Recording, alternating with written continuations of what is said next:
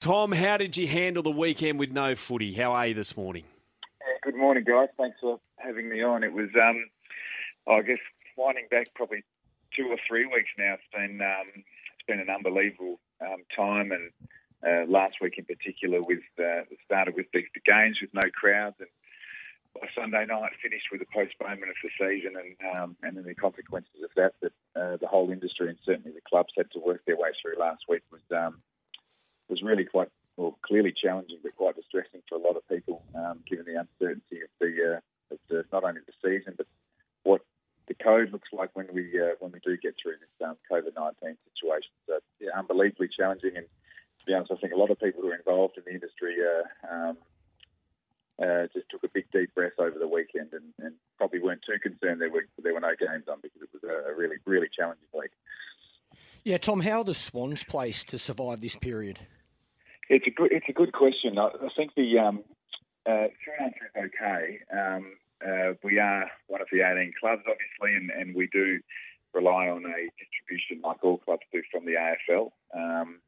The AFL are negotiating that at the moment, and we expect a position from the AFL in a matter of days as to what that looks like to underpin the survival and the going concern, if you like, of all the clubs, not just the Swans, through this next little period up until the end of our financial year, which is October. And once that's locked in, and the key domino was clearly the deal with the players, which in our game happened on Friday night. So without knowing the specifics of the deal, clearly the AFL now can lock that aside and then move into what it means. So now that that's done, we can assure the survival of the club. But we've got a hell of a lot of work to do to work through these next couple of months. Mm. Tom, can you take us inside the discussions you've had with the AFL, and then the players at your club, and then the wider staff, and how many people have taken pay cuts? How many have you had to stand down? And those must have been difficult conversations to have. Yeah, I mean, they certainly are, and I won't go into specifics of percentages other than to say that every staff member at the Sydney Swans has been impacted by either being subject to a period of stand down or a reduced wage or hours or both. So it's had really wide-reaching ramifications. Going right back to the AFL, there are a couple of phases through this period. There was the first phase, which was trying to get the games played, the whole 22, and then that dropped to 17 games. And then it was the concept of playing without crowds, and then the postponement of the competition. So the AFL has, I've got to say, they've done a magnificent job in navigating what has been an unbelievably tricky period of time.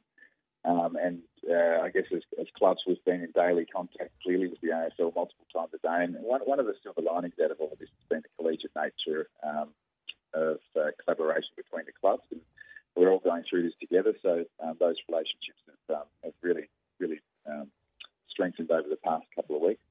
The players is slightly different from their salary and their total player payments. That's a negotiation exclusively between the Players Association and the AFL, so we haven't been involved in that at all.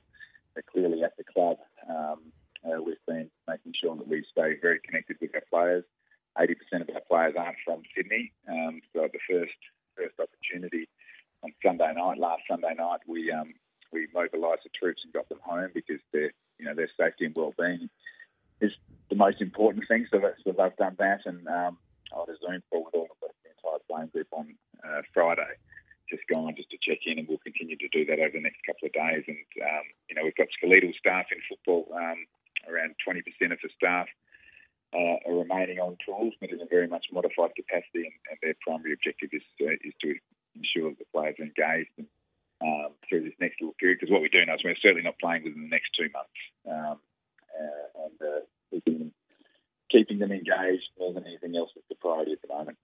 Yeah, Tom, what's the expectation then around staff? If staff are being released, so they're not being paid, is there any expectation from you for them to still be in contact with the players? Do they completely walk away and go and look for other work? Or what's their situation? Well, there are legal requirements when a stand down provision is implemented, and the first part of that is that circumstances out of the employer's control provide for a stoppage of work, and so that's clearly applied here to the AFL with no games. The large number of our employees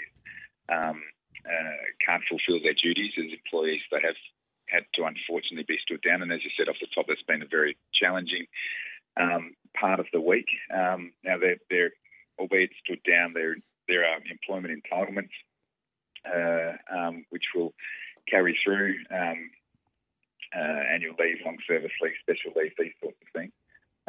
And it's, I think the important thing to note with stand down provisions is it's a temporary measure with the full expectation to starting up again. Now, clearly we don't know what the competition will look like when we start up. So I think it's important, certainly early during the piece, that employers understand that and not judge that employees will respond differently, and we need to absolutely respect that. So we'll work our way through the next week or so, and certainly the opportunities there to be engaged, but also at the same time understanding that there'll be a large number of people who will be working their way through this. And clearly the health is the other part that, you know, I heard the Treasurer on the radio this morning talk about the economic impact, but also the health impact, and ensuring that our employees are healthy and safe, and also their families as well. So quite a delicate balance these next couple of weeks.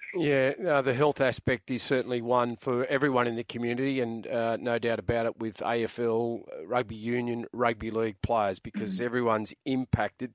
And I think the best way around that is if you can have a bit of a laugh in these difficult times. And your coach, Johnny Longmire, I saw him give a pre-game speech to his daughter on the weekend. I found it quite good. How did you find it?